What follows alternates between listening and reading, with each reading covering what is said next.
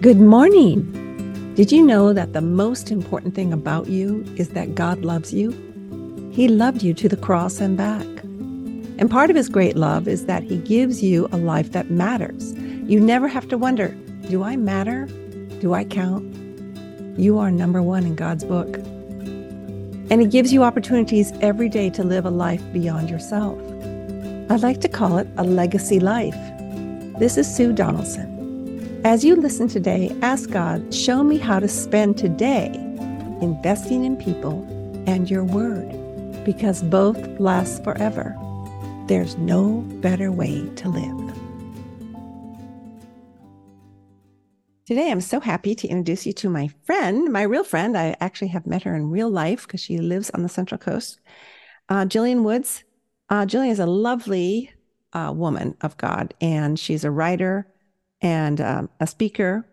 She calls herself an abuse survivor, and she's founder of Be Bold, Live Free. Uh, and she's currently writing a memoir. Is that correct, Jillian? Uh, I have written a memoir. It's unpublished. Okay. And I'm writing uh, a second book. A second book. Okay, maybe we can get into that a little bit. Tell us a little bit about yourself, your family, and your ministry. Okay. I'm trying to get rid of. There, now I can see you. Okay. Uh, I have three wonderful adult children, and my son and his family, uh, wife and five children, live in Texas. Mm. I have a daughter that lives here on the Central Coast, and she has t- two children, uh, both in college. And then I have a son who lives in the Central Valley, and he's a youth pastor.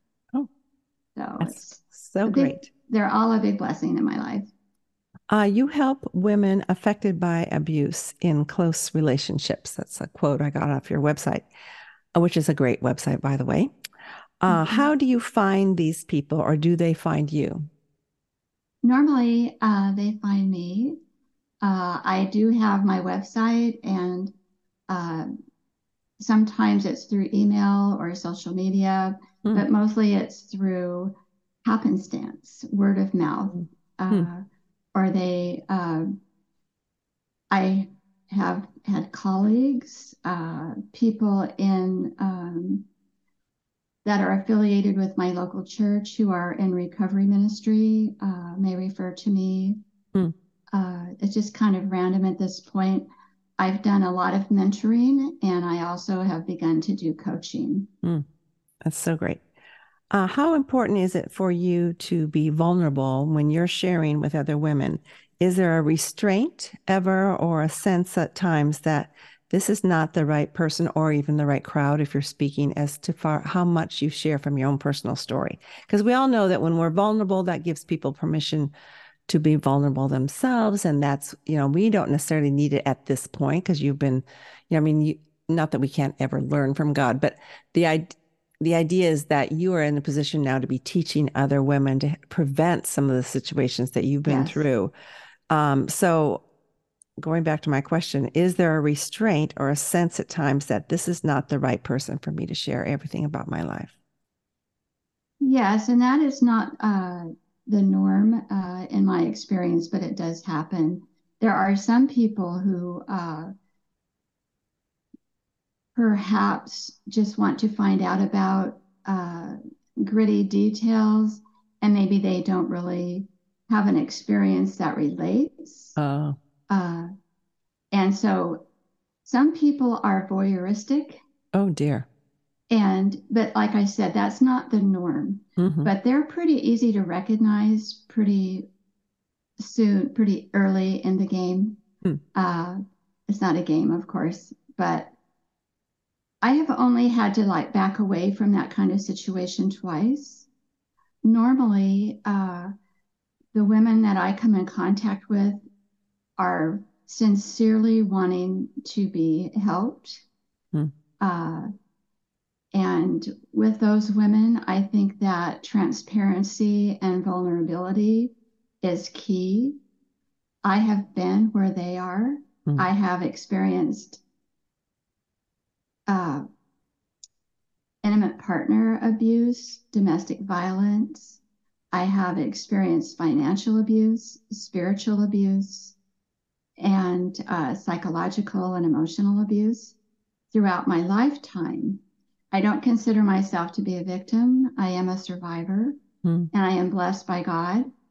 But I just bring that up to say that almost with everyone that has been referred to me or everyone that I happen to run into who would like to uh, invite me to come alongside, I have been in some respect where they are mm. and I can identify and understand. And so if someone says to me, This is just too embarrassing or I'm so ashamed, mm. and I can say, What what is the thing that is bothering you? Why why do you feel that way?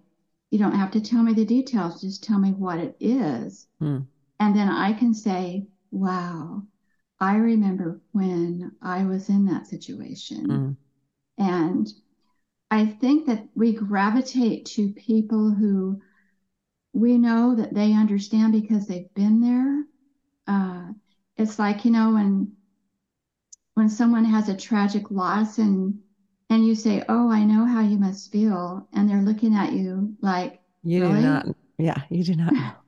Right. Yeah, and it's and it's hard. Mm-hmm. It's really hard. And one of my friends just shared recently uh, on social media, cautioning people not to say, "Hang in there." And that was such a mm-hmm. beautiful. Mm-hmm piece of advice and and very well suggested and very lovingly written, but we need to hear that advice. I remember I was going through a very painful time when the father of my three children and I were going through a divorce. And it was uh, probably the most painful experience of my life up to that point in my life. And my father in law called. And I had always thought I was a very good daughter in law. And I thought that he would be calling out of concern. Well, he wasn't. And his last sentence to me was, Hang in there, babe. Oh, dear. And it was so difficult. Uh, and I loved this man. I still do. He's no longer with us, but it was just a not a good moment for him and a, and a very hurtful moment for me. Mm-hmm. But I know he wouldn't have intentionally inflicted that kind of hurt. He was just, you know, being off the cuff mm-hmm. and insensitive at that moment. Yeah. People and, are people don't know what to say, so then they say right. these stupid things. As my brother likes to say about those fr- friends of Job, that they were better friends before they opened their mouths. which I can be the same oh. problem. Now, on your website, um, which I love, by the way, uh, elaborate on this statement. It's personal. How does how does a woman transition from being beside the point to becoming the very point of her own life? What do you mean by that?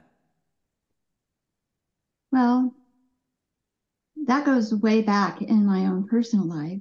Uh, I think that we can be in situations in our nuclear family or in uh, even a work relationship or particularly in marriage where we can feel like we are beside the point, mm. where hmm. we can feel unseen, unheard, and powerless.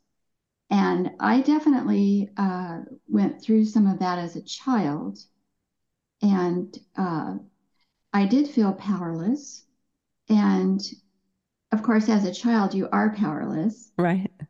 But when you when you develop coping mechanisms and survival mechanisms uh, as a child, sometimes they stay with you, and you take that with you into future relationships. Right. I would have never dreamed of talking back to my mother.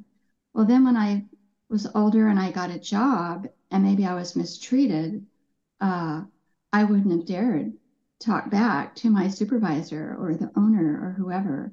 And then when I was even a little bit older and I got married, uh, I, you know, I gravitated to people that I knew how to function around. And so when I married, it was a, a person who was domineering, manipulative, uh, but I didn't recognize those things. I was used to that. It was my normal. Mm. And I know that's kind of trite to say because people say, well, that's my normal, but that is what I was used to. That's what I had grown up in and how I had been uh, kind of groomed. And so it took me many years and more than one heartbreak to finally realize I do have a voice. Mm. God would want me to have a voice. He gave me a voice. And we don't have to uh, worry about competing with a partner or a good friend or a colleague, mm. but we we do need to learn that we are to be respected as an individual. Mm-hmm. And that's what God wants for us. Let me ask you this. This way. is uh, a, a question that's leading into, I mean, from what you just said. Um, when is it just a, a good man in general um, who is just used to ignoring you because you have, I don't mean you personally, but we let him do that for so long. And then we sort of wake up and realize, hey, my voice counts. And I don't mean just my literal voice. Um, when is it just a good man saying, Oh, I need to train my husband to treat me a little better, or whatever it is, your boss, um, to being toxic abuse? I mean, where does the line cross over? There might be someone listening today go, Wait, I don't like it the fact that my husband always gets to go to where he wants to go for dinner instead of me. Instead of, is that a sign of toxic abuse or has he gone too far? I mean, I don't know if you can even answer that question. Well, there are a lot of signals uh, when you're dealing with a toxic toxic individual, uh, and then you can graduate from someone who is toxic uh, and take that a step further to abusive. Mm. toxic people can be uh, bossy, controlling, uh, overbearing. Uh, they they may not ever want to admit that they're wrong. Uh, they might be a little manipulative, uh, but if they're uh, if they're just a you know a regular let's I don't mean to be ragging on men, but let's just say he's a regular guy and his mother spoiled him. Mm. You know, that could be what you're dealing with. Right. And then as a wife, you have to do some retraining, right? yes. Uh, but in a in a godly wife way. Uh, but uh, and that's what I used to think when I was uh, married to the father of my children. And I hope he doesn't listen to this, but uh, I thought I could change him. Hmm. Uh, but back in the day, all those years ago, he had some other issues, and he was toxic and uh, I didn't stand up to him like I should have. Hmm. Uh, and I think that God tells us as wives to have, uh, in His Word, to have a gentle and quiet spirit. But He also doesn't want us to be trampled on uh, and put down or disregarded or demeaned and when those things are happening, that's not okay. Right. And that's part of the abuse. Yes. I think. Yeah. Yes. Um, you know that God uses our path and pain to help others because that's what you do. Um, when did you know it was time to start telling your story for the sake of helping others in the body of Christ or even non believers who are suffering abuse? Was there a particular uh, month or year, or was it gradual or what? It was really rather uh, particular. Oh. I was uh, just coming out of a very uh, violent marriage and returned to uh, the church I had been going to uh, for some time, and I hadn't been there regularly because of my marriage situation. And when I did leave this man, I went to the church and the first thing I did was I went to an evening women's Bible study. Uh, it happened to be in the fall, so that was good timing. And I joined this women's Bible study group. And that was 13 years ago. Mm-hmm. And I'm still in the same group at the same table in that wow. Bible study. Is this at New Life? Yes. Wonderful. So God just led me there, obviously. And He led me to uh, the woman who was the table leader, is my best friend. Mm-hmm uh, and has been for many years. Uh, and as I shared bits of my story very guardedly with this group, uh, I just I began to feel over the months I began to feel accepted. I began to feel loved and I began to feel safe with these women. And I knew that what I shared with them wouldn't go any farther. I knew that in my heart. God gave me that assurance. And uh, I still didn't want them to know about my past. Uh, they knew I had been married before this most recent husband and that I had been divorced from the father of my children and that I was now going through another divorce. They didn't know that there were two more divorces in between those two marriages. Hmm. And I didn't want them to know. Of course not. Uh, I, I felt a lot of shame and embarrassment about that. And uh, so as, as time went on and um, my best friend and I started sharing more and more, and she knew I was journaling and she knew I was writing and I wanted to I wanted to write, but I didn't have any direction about that. I just felt that urge and I loved journaling because God was showing me so much and teaching me so much hmm. through journaling and I was getting a lot of reference books uh, about abuse and starting to admit to myself what had been going on in my life, which hmm. I had never been willing to do to this hmm. point. Wow. So then one day, my friend and I were having this conversation, and she said, Oh my gosh, you know, my mother, uh, she lives in Florida, and oh my gosh, she's been, she was married five times. Hmm. And I'm sitting there thinking, Oh, really? and then I went away and I thought about that and prayed about it. And I said, God, thank you for allowing her to tell me that because I know she won't judge me if I tell her the truth about my mm-hmm. past. Mm-hmm. So that was a real breaking of a barrier for me. And then that same friend, uh, I was telling my our Bible study group about this conference I wanted to go to in Virginia. That was uh, a Wilberforce conference, and it's about making your city better. And I wanted to go, and I was all excited about it, and trying to save every dime so I could go. And my friend uh, sent me an email and she said, I want you to look at this other conference and maybe you could consider this might be good too. And she meant instead of, mm-hmm. but she's very tactful. well, the other conference was Lysa TerKeurst She Speaks Conference in North Carolina. And uh, after I got finished researching and reading all about that conference, I just was like on fire. I just knew that is where I belong. That is where I need to go because it was a conference on speaking and writing. And I knew Lysa through her books. And I got so excited about that. And so I changed my plan.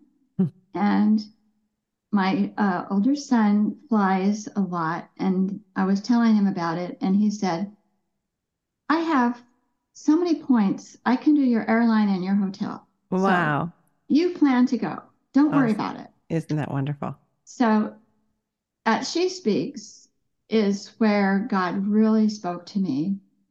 And uh, it was so overwhelming, Sue. There were 600 women there. And uh, when we went in uh, to the conference room before a meal and we had worship time in the morning before breakfast or in the evening and after dinner. Mm. It was just transporting. Mm. And and what year was that? That was in 2013. Okay, because I went in 2016, and of course it would have been would have been fun if we met then. I imagine uh, some women may be so under the oppression of abuse that they don't even know that they're being abused. Because I think that's part of your story too, that you didn't yes, know. It is. And right. that's why it's easy to choose the same situation, perhaps. Can you share some questions that a woman who's listening today can ask um, themselves? Or maybe they have a friend who they think is being abused, but that friend uh, won't admit it or doesn't really see it, like can't see the forest for the trees type of thing. Uh, to help them with an objective perspective, are there a couple questions that they could ask themselves or a friend? Well, I think we should ask ourselves uh, whether we feel like we have freedom to speak. Mm. And if we do dare to speak in a situation where it would be uh, where we're in a situation where we might be afraid to speak if we're not going to be in agreement with the other person who, if they are the oppressor slash abuser, uh, there's a lot of fear involved. There's a lot of, you know, holding back when we're in that kind of relationship. So they should ask themselves, what do you think would happen if you confronted this person? Mm. And their answer will tell them a lot. If they're afraid of the reaction, if they're afraid of uh, that they will be punished either by shunning or uh, financially or being uh, restricted from going to a Bible study or going out to lunch with a friend. Uh, there are ways that that can can be done uh, where we're sabotaged in things that we would like to do. If those types of things are going on, that's abuse. Yeah, besides just being hit. You know. I always think of abuse as a physical abuse, but you just named yes. about five or six other things. How about if we know someone who needs to escape from such a relationship? What's the best way to approach that friend or to help them, that relative? Uh, well, you have to be uh, sensitive and you have to be tactful. I hmm. have found, and I was like this, if someone, I had two people, Sue, come to me over the years before I was divorced from the father of my children. And they were two different women. And they said, Gosh, I was in this other city and I saw your husband. And they would tell me something that was inappropriate. Mm-hmm. And I would be offended. Oh. So you were supporting him. Mm-hmm. Mm-hmm. That couldn't have been him. You must be wrong. Oh, boy uh, that type of thing. And then another woman said, uh, and she knew me and my husband well, and I knew her husband. And she said, uh, You need to know that. And she told me a situation. And again, I took offense and I thought she can't be right. She's misunderstood. And how dare she mm. talk about my husband like that to me? And that was part of the defense mechanism that I grew up with. If something was too painful, I put it in a box, put it away, and refused to open it. So, what can you do to help someone who's like you were to, so, to open their eyes?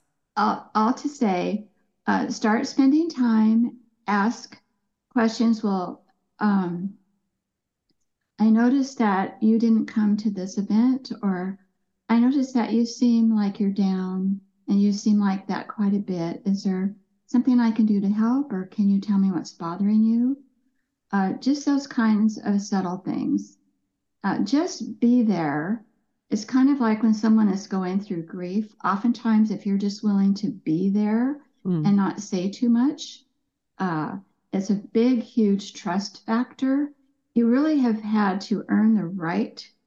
You have to be a close friend or or close family member who mm-hmm. has earned the trust and the right to speak. I think that's foremost. Mm-hmm. And then to gently suggest, I was reading this book and I thought maybe it would help you. I'm not oh. saying that I know what's going on. Oh, that's a good way to say it. Uh, and you might put a cute little cloth cover over the book if it's something that uh, might not be acceptable in her home uh, it just it takes a lot of forethought and we need to be aware that she might be in a dangerous situation. Mm-hmm. and definitely uh, uh, she feels ashamed. Yes. Too. Um, you have some resources uh, at least two on your website. Can you explain those to us? Because i want to make sure that anyone listening can get them for themselves or to pass them on to someone else. Sure one is uh, a bold, is called the Bold and Free Manifesto. Hmm. And I created that because I was reading a book by Dan Allender about uh, about your being able to tell your own story. It's called To Be Told. And he asked a lot of questions in that book. And one of them uh, had to do with a manifesto. And I thought, I need to have a writer's manifesto. And uh, so it's kind of fun. My granddaughter is a graphic designer and she put it together for me. And uh, it's all about being bold and God gives us all kinds of permission to be bold and be strong. Mm-hmm. And so it's encouraging. It's just a single uh, printable graphic. And then the other resource is how to climb out of oppression.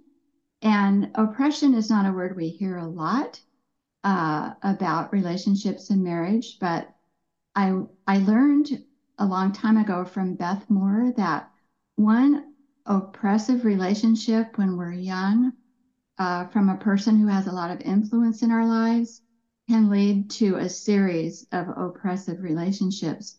We can wind up in a marriage that is oppressive. And maybe uh, no matter what age we are, we could have lived a lifetime so far of oppression. Mm. And I created a, it's a 16 page guide. It's not daunting. There are a lot of pictures, mm-hmm. but uh, it's an encouragement on how to recognize toxicity, how to recognize abuse, how to recognize what it is about you that makes you vulnerable to these types of personalities, and then uh, how God will just take your hand and and help you and lead you out of that uh, situation. We're not stuck. Even if women choose to stay in a marriage like that, you're not stuck to have it be the same marriage. Hmm. That's that's well said. Uh, as you know, my podcast is about legacy. What legacy do you want to make sure that you pass along to those who know and love you? Well, it would be to never stop striving to know God more and to live authentic lives um, of vulnerability and transparency without fear and that sounds like a tall order. But when I first started uh, coming out of this uh, cycle of being in abusive relationships, it was when I found a book uh, by David Benner, and it, uh, it's just a wonderful book about knowing God and knowing yourself. Hmm. And the more you learn to know God, the more you understand yourself. And the more you understand yourself, the more you're able to learn to know God more and to go deeper with God. And so that's really important. And we can be inauthentic without realizing it. And when I discovered my own inauthenticity, my children were already grown. Mm. Uh, that was a big pill to swallow. I thought that it was my duty to be nice. I thought nice was a virtue a friend of mine told me it was disgusting hmm. uh, in love. But anyway, uh, being nice is fine, but when you are nice at the expense of being honest, that is a problem. Mm. And that's another signal that you might be in an abusive relationship. Mm. Uh, if you're if you're just saying, "Oh, that's nice," or that that's fine when it isn't. Uh, well, well, Jillian, I see you um, being so courageous. So I think it's great that um, that you talk about living living free and bold and all that sort of thing because you have to do that. I think the more you do it, probably it comes more second nature now, but you're so soft-spoken still. You're one of those people that someone would feel safe with if they were experiencing uh, abuse. I can see that so much so and uh, and yet all those years, you know, you were going through those things and I think uh, I think we as women, especially, can feel shame, and we're not, um, you know, shame is from the pit, and we're not pit people. So maybe that's another thing about when we know God deeper, which is His grace, we understand ourselves better. And that is um, probably the best legacy that anybody could leave anybody, not just only their children. How does your life embody God's welcoming heart? Well, my life right now, uh, is nothing like I ever imagined it would be. All of the things I wanted to keep secret for most of my life are the very things that God is using me to share with people mm. and to encourage people that they don't have to stay stuck and to recognize when they're not being treated well and to know, you know, so uh, there might be people that when they hear bold and free, they might think I'm a feminist but our boldness comes from the indwelling spirit of Christ. and He is our boldness. And we need to move over and let Him be strong with and for us. And that's been a real struggle for me. But I can tell you it's worth the struggle. Mm-hmm. And uh, we serve a very humble, gentle Savior. And uh, so, and a strong Savior. Mm. This has been such uh, a blessing. And uh, let's just pray that the one who needs to hear it, or the hundreds who need to hear it, will hear it this week. And um, audience, I just want you to pray about who you could share this podcast with. Uh, not so that I'm popular, but so that someone uh, needs may need to uh, reach out to Jillian uh, for help or to get out of a abusive relationship for her own sake, for the sake of her family.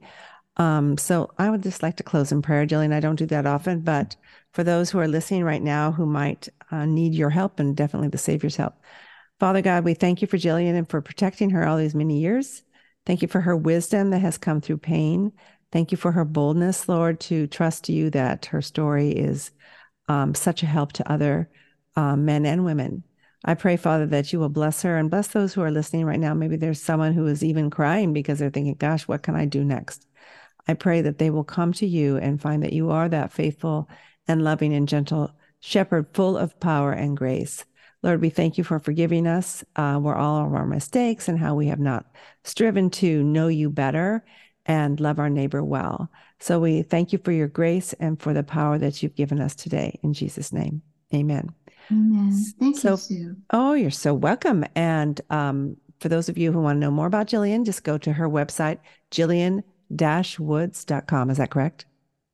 Thank you so much. God bless you. Until Thank next you. time, think about your legacy, the one God has called you to live, all for heaven's sake. I would love to speak at your next Christian Women's event. See my keynotes and retreat series, as well as the show notes from today's broadcast at welcomeheart.com. Thanks for coming. You're always welcome here.